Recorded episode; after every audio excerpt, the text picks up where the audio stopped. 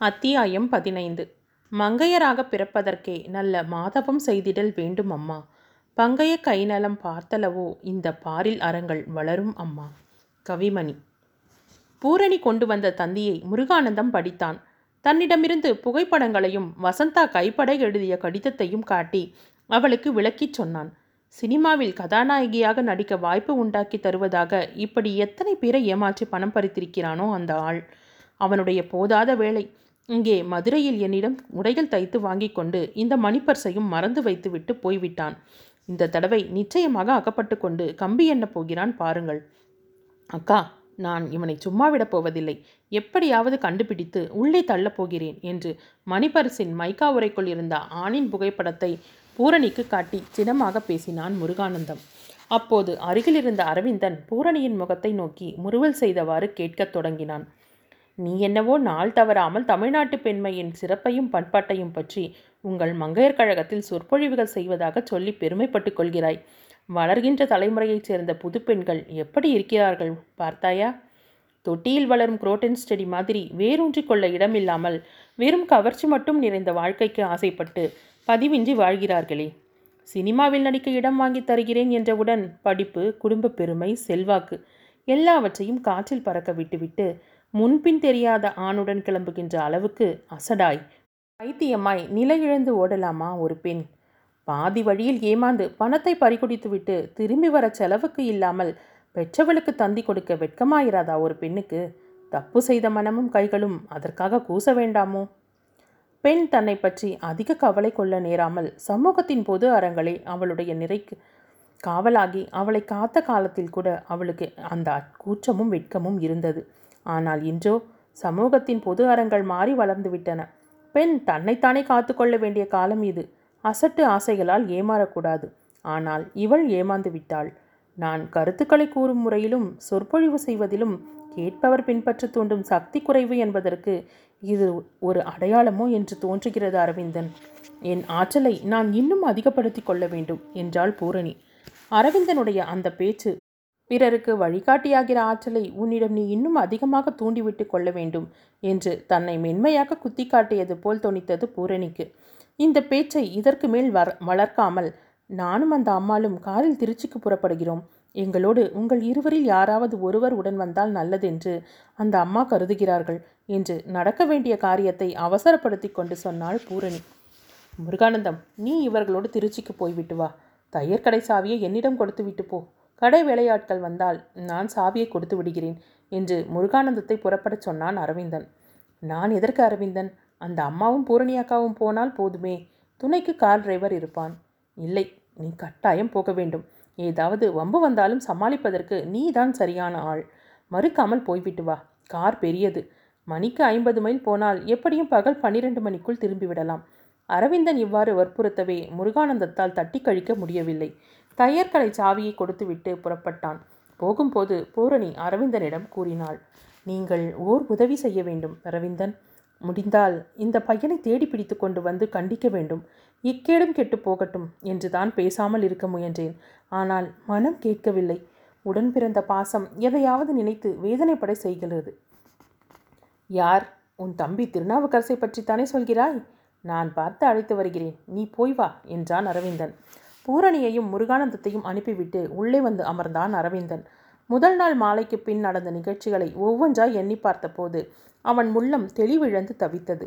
பூரணியின் தம்பி கெட்ட பழக்கங்களால் இப்படி ஆகிவிட்டானே என்று நினைக்கும்போது துயரமும் கவலையும் கொண்டான்.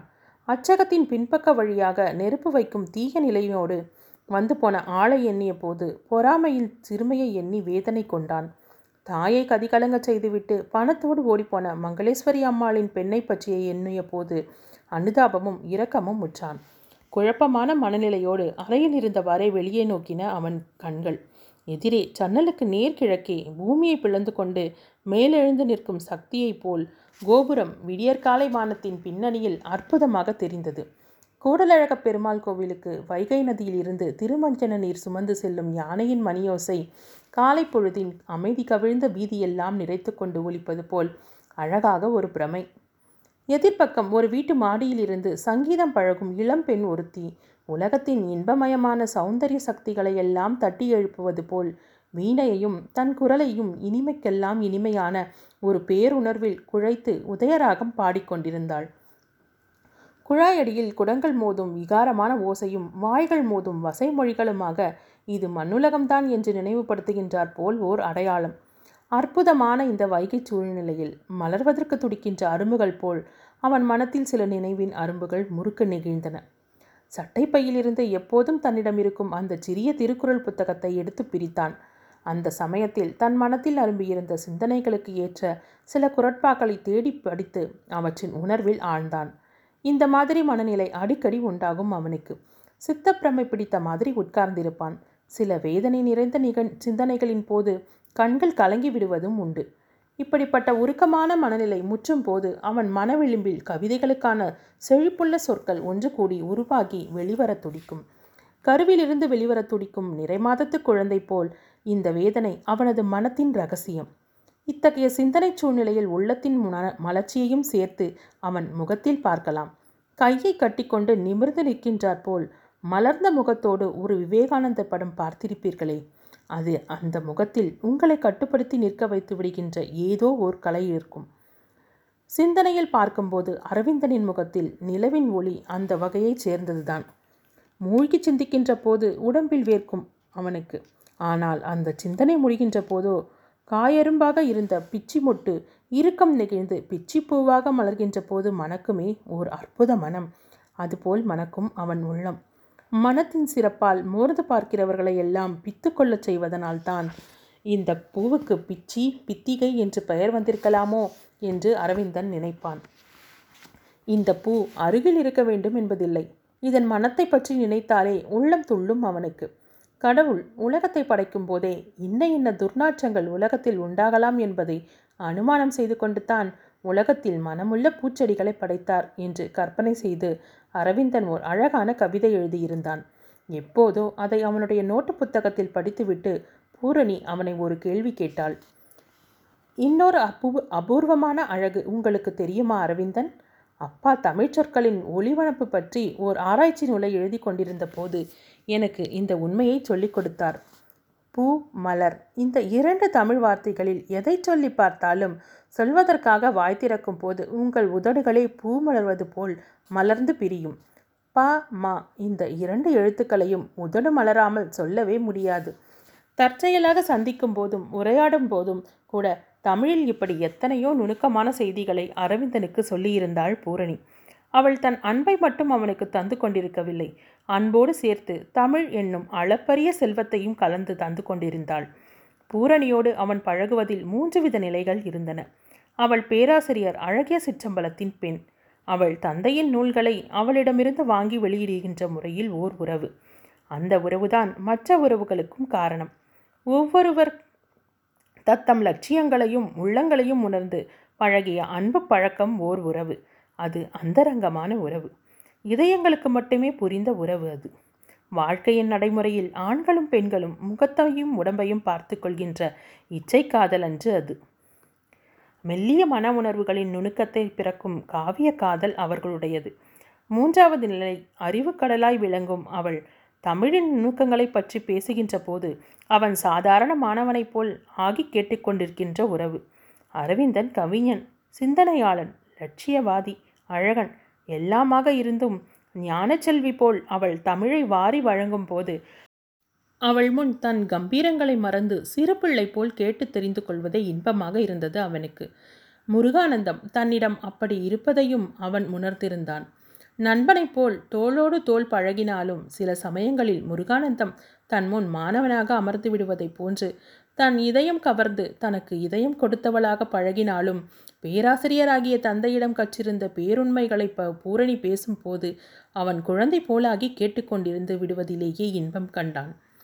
அன்று காலை எண்ணங்கள் அலைப்பாயும் நிலையற்ற மனநிலையோடு இருந்தபோது இவ்வளவும் நினைவுற்றான் அவன். தன்னுடைய நோட்டு புத்தகத்தை எடுத்து கீழ்கண்டவாறு எழுதினான்.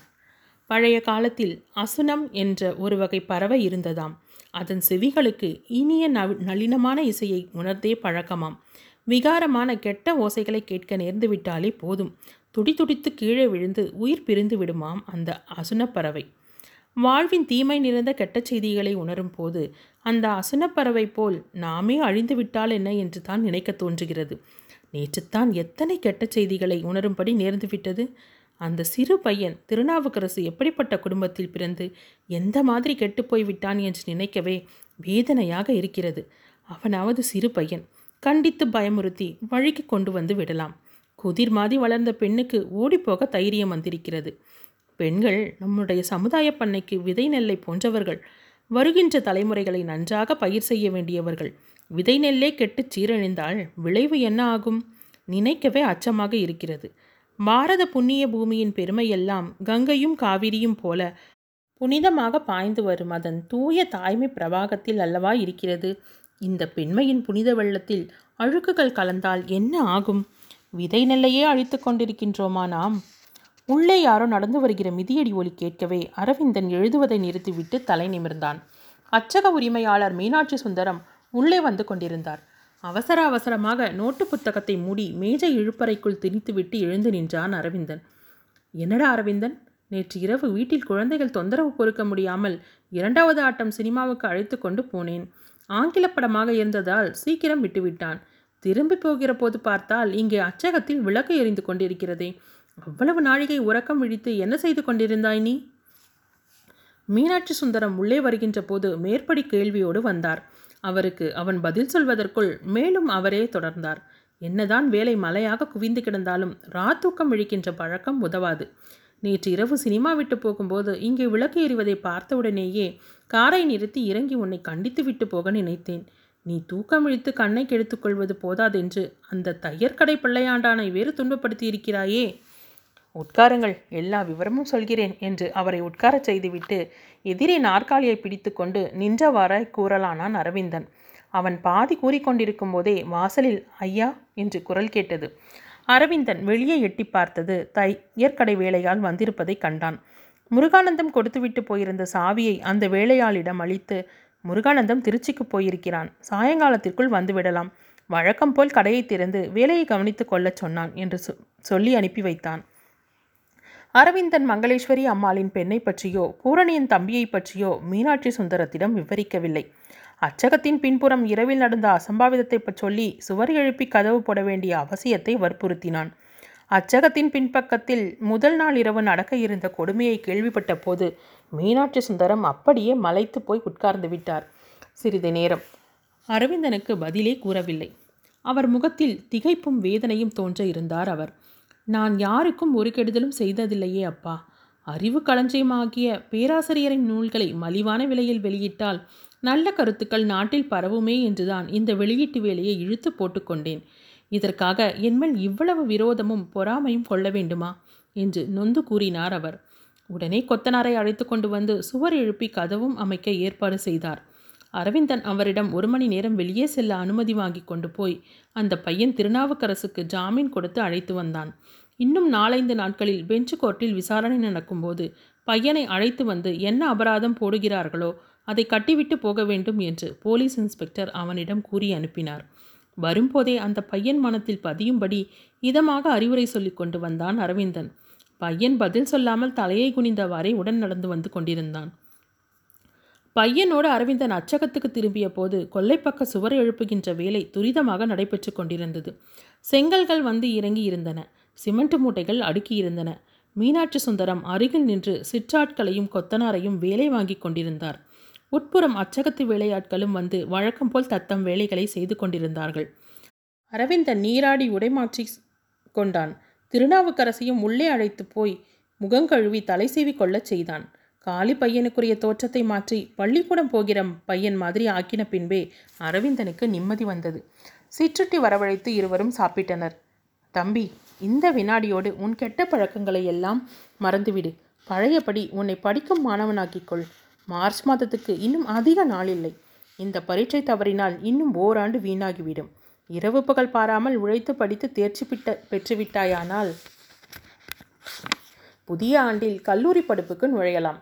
உன் குடும்பத்தின் நிலையை நான் சொல்லி நீ தெரிந்து கொள்ள வேண்டுமென்பதில்லை உன் அக்கா எவ்வளவு காலம் இப்படி தானே உழைத்து உங்களை காப்பாற்ற முடியும்? நீ படித்த பின் உன் தம்பி தங்கைகள் படிக்க வேண்டும். எல்லாவற்றையும் உன் அக்கா ஒருத்தியே தாங்கி சமாளிக்க முடியுமா? வீட்டு கஷ்டம் தெரிந்து அதற்கேற்ப உன்னை தயாரிக்கிக் கொள்ள வேண்டும் அப்பா என்றெல்லாம் மனத்தில் உரைக்கும்படி சொல்லி திருநாவுக்கரசை பசுமலையில் உள்ள அவனுடைய பள்ளிக்கு அழைத்துச் சென்றான். பையனை பள்ளிக்கூடத்துக்கு போகச் சொல்லி தனியாக அனுப்பினால் மறுபடியும் கழுதை கெட்டால் குட்டிச்சவறு என்கின்ற மாதிரி. எங்கேயாவது ஊர் சுற்ற கிளம்பி விடுவானோ என்று அரவிந்தன் சந்தேகப்பட்டான். அதனால்தான் அச்சகத்தின் மேஜை நிறைய குவிந்து கிடந்த வேலைகளை எல்லாம் திரும்பி வந்து பார்த்து கொள்ளலாம் என்று போட்டுவிட்டு தானும் பையனோடு பசுமலைக்கு சென்றான். மலையின் தென்புறத்து சரிவில் மேப்ப மரங்களின் பசுமைக்குள் அழகான தோற்றத்தோடு காட்சியளித்தது பசுமலை பள்ளிக்கூடம். மதுரையைச் சூழ்ந்துள்ள பகுதிகளில் தூய்மையான காற்று அழகான இயற்கை வசதிகள் நிறைந்த இடம் பசுமலை. அங்குள்ள கல்வி நிலையங்களையும் பயிற்சி பள்ளிகளையும் கொண்டு அதை மதுரையின் கேம்பிரிட்ஜ் ஆக்ஸ்போர்டு என்று சிலர் மிகுதியாக புகழ்வார்கள். கிறிஸ்தவர்களுடைய கண்காணிப்பில் உள்ள பள்ளிக்கூடமாதலால் ஒழுங்கிலும் கட்டுப்பாட்டிலும் கண்டிப்பு காட்டி வந்தார்கள். அரவிந்தன் திருநாவுக்கரசுடன் பள்ளி தலைமை ஆசிரியர் அறைக்குள் சென்று அவரை சந்தித்தான். அவர் அவனுக்கு வணக்கம் செலுத்தி வரவேற்று எதிரே இருந்த நாற்காலியில் உட்காரச் சொன்னார். அரவிந்தன் அதில் உட்கார்ந்தான். சார் இந்த பையன் விஷயமாக உங்களை பார்த்து சொல்லிவிட்டு போகலாம் என்று வந்தேன். இவனுடைய அக்காவுக்கு உங்களை சந்தித்து இவனை பற்றி சொல்ல நேரம் ஒழியவில்லை. நான் இவர்கள் குடும்பத்திற்கு மிகவும் வேண்டியவன் என்று அரவிந்தன் பேச ஆரம்பித்ததும் தலைமை ஆசிரியர் அவநம்பிக்கையின் தோன்ற நகைத்தார். அவருடைய தலைக்கு மேலே சிலுவையில் அறைந்த கோலத்தில் இயேசுநாதரின் அழகுருவம் கண்களில் கருணையும் உடம்பில் ரத்தமும் ஒழுகிட காட்சி தந்தது. அரவிந்தனின் பார்வை அந்த புண்ணியமூர்த்தியின் படத்தில் புகை பதிந்தது. தலைமை ஆசிரியர் அவனுக்கு மறுமொழி கூறலானார். இந்த பையனை பற்றி சொல்வதற்கு இனிமேல் என்ன இருக்கிறது? ஒழுக்கத்தையும் நல்ல நடத்தையையும் உன்னிப்பாக ஒவ்வொரு வினாடியும் கவனிக்கும் இங்கேயே வழிகெட்டு போய்விட்ட பையனை இனி என்ன செய்வது? பள்ளி இறுதி ஆண்டு தேர்வு. எஸ்எஸ்எல்சி எழுதும் ஒரு மாணவன் குறைந்தபட்சம் இத்தனை நாட்களாவது பள்ளிக்கூடம் வந்திருக்க வேண்டும் என்று சட்டம் இருக்கிறது. அதில் கால்வாசி நாட்கள் கூட இந்த பையன் பள்ளிக்கு வரவில்லை. ஆகவே இனிமேல் இவன் பள்ளிக்கூடத்திற்கு தவறாமல் வந்தாலும் அரசாங்க பரீட்சை இந்த தடவை எழுத முடியாது. அப்படி முடியாதிருக்கின்ற போது வீணுக்கு சம்பளத்தை கொடுத்து கொண்டு இங்கு வருவது அனாவசியம். மறுபடியும் புதிதாக அவனை அடுத்த ஆண்டில் இங்கே சேர்த்தாலே போதும். சார் நீங்கள் அப்படி சொல்லிவிடக்கூடாது. இந்த பையன் பெரிய தமிழ் குடும்பத்து பிள்ளை. பழக்கக்கேடுகளால் இப்படி ஆகிவிட்டான். இனி ஒருபோதும் கெட்ட வழியில் போகாமல் கவனித்துக் கொள்கிறோம். எப்படியாவது இந்த தடவை என்று அரவிந்தன் குழைந்து வேண்டிக் கொண்டதை அவர் சிறிதும் பொருட்படுத்தவில்லை. மன்னிக்க வேண்டும். உங்களை பார்த்தால் இரக்கமாக இருக்கிறது. ஆனால் இது கல்வித்துறையின் சட்டம். இந்த பையனுக்காகவோ உங்களுக்காகவோ நான் இதை மாற்றுவதற்கில்லை என்று சிரித்தவாறே கூறிவிட்டு மேசை மீதிருந்த காகிதக்கட்டு ஒன்றை பிரித்து கவனிக்க ஆரம்பித்து விட்டார் தலைமை ஆசிரியர். அரவிந்தன் மேலே நிமிர்ந்து பார்த்தான். இயேசுநாதருடைய படத்தில் நிமிடத்திற்கு நிமிடம் கண்களில் கருணையும் மார்பின் குருதியும் அதிகமாகி வளர்ந்து கொண்டு வருவது போல் தோன்றியதோ என்னவோ. வருகிறோம் என்றான் அரவிந்தன். செய்யுங்கள் என்று குனிந்த தலை நிமிராமல் மறுமொழி கூறினார் அவர்.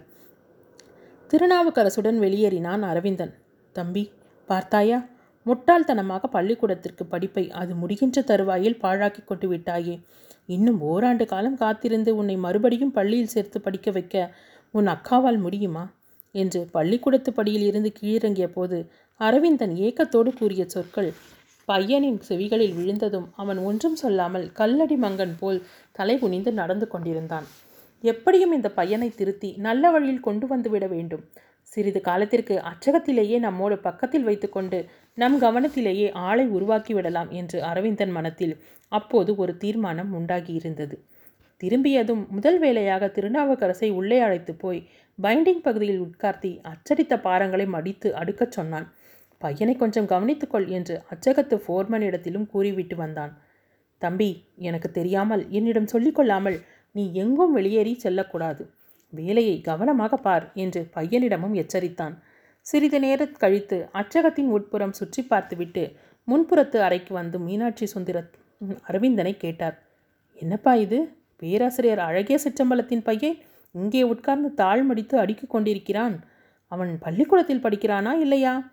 ஃபோர்மனிடம் கேட்டால் நீ கொண்டு வந்து உட்கார்த்தி வைத்து விட்டு போனதாக சொல்கிறான் என்றார் அர்ச்சக அதிபர் மீனாட்சி சுந்தரம். அரவிந்தன் அவருக்கு எல்லா விவரங்களும் சொன்னான். அட பாவமே அவருக்கு இப்படி பிள்ளையா வாய்த்தது? என்று அதை கேட்டு அவரும் அழுத்து கொண்டார். அவன் தனது ஏற்பாட்டை அவரிடம் கூறி இணங்க வைத்தான்.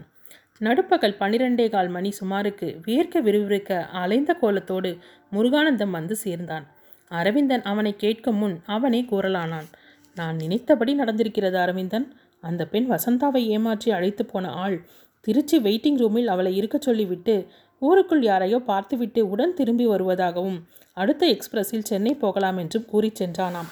சென்றவன் திரும்பவே இல்லையாம். பணத்தையும் சாமர்த்தியமாக கேட்டு அவளிடமிருந்து முன்பே வாங்கி கொண்டானாம். விடியற்காலை நான்கு மணி வரை காத்து பார்த்து ஏமாந்த பின் கையில் மீதமிருந்த சில்லறையை திரட்டி தந்தி கொடுத்ததாம் அந்த பெண். பயல் நம்மிடம் மணிப்பர்சை கோட்டை விட்ட ஆள்தானாம். என்னிடமிருந்த போட்டோவை காட்டி அந்த பெண்ணிடமே கேட்டு தெரிந்து கொண்டேன் என்று முருகானந்தம் கூறியவுடன் இப்போது எங்கே அவர்கள்? காரில் தானே திரும்பினீர்கள்? என்று அவனை கேட்டான் அரவிந்தன். பாவம் பாந்த பெண். சினிமா நடிப்பு ஆசையில் முதலில் ஏமாந்து போய்விட்டது. இப்போது குமுறி குமுறி அழுகிறது. எல்லோரும் அந்த அம்மா வீட்டில்தான் இருக்கிறார்கள். பூரணி அக்கா தான் ஏதேதோ சமாதானம் கூறி அந்த பெண்ணை நடந்ததெல்லாம் மறக்கச் சொல்கிறார்கள் என்று முருகானந்தம் கூறிய போது அரவிந்தனுக்கு சந்தேகம் உண்டாயிற்று. சந்தேகத்தை முருகானந்தத்திடமே கேட்டான். பணம் இரண்டாயிரம் ரூபாய் போனதை தவிர வேறு ஒரு வம்பும் இல்லை என்று அவன் பதில் கூறிய பின்பே அரவிந்தனுக்கும் நிம்மதி வந்தது. பெண்களின் தூய்மை என்பது ஐஸ்வர்யத்தை காட்டிலும் மகத்தானதாயிற்றே. பொல்லாத காலமப்பா இது. மங்கையராக பிறப்பதற்கு தவம் செய்ய வேண்டுமென்று கவிமணி பாடியிருப்பதாக நீ அடிக்கடி சொல்வாய் அரவிந்தன். இந்த காலத்தில் பெண் பெண்ணாக பிறவாமல் இருக்க தவம் செய்ய வேண்டும் என்று தோன்றுகிறது. ஏனென்றால் பெண்ணாக இருப்பது மிகவும் அருமையான பாதுகாப்புக்குரிய காரியமாயிருக்கிறது என்று சொல்லிவிட்டு தையல் கடைக்கு போனான் முருகானந்தம். அவனை அனுப்பிவிட்டு அரவிந்தன் மங்களேஸ்வரி அம்மாள் வீட்டுக்கு போனான். இது நடந்து பதினைந்து நாட்களுக்கு பின் ஒரு நாள் முருகானந்தத்தின் தையல் கலையில் யாருக்கோ அவசரமாக கோட்டுக்கு அளவெடுத்து கொண்டிருந்தான் அவன். ஏய் டெய்லர் உன்னைத்தானே? என்று வாயபுறம் இருந்து ஒரு குரல் ஆணவத்தோடு அதிகார அழைப்பு விடுத்தது. முருகானந்தம் திரும்பி பார்த்தான். பளிச்சென்று அவன் கண்களில் பதிந்து உரைத்தது அந்த முகம். கொதிப்பும் சினமுமாக சிவந்து போக இருந்த முகத்தில் செயற்கையாக சிரிப்பை வர வரவழைத்து கொண்டே வாருங்கள் சார் உங்கள் மணிப்பர்ஸ் தானே? அது பத்திரமாக இருக்கிறது.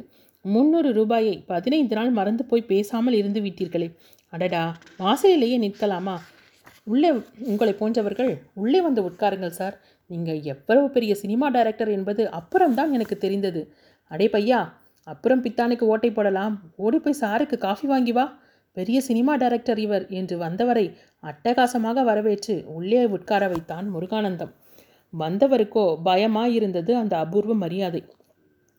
மணிப்பரிசை எடு எனக்கு நேரமில்லை அவசரமாக போகணும். வந்தவர் அவசரப்படுத்தினார்.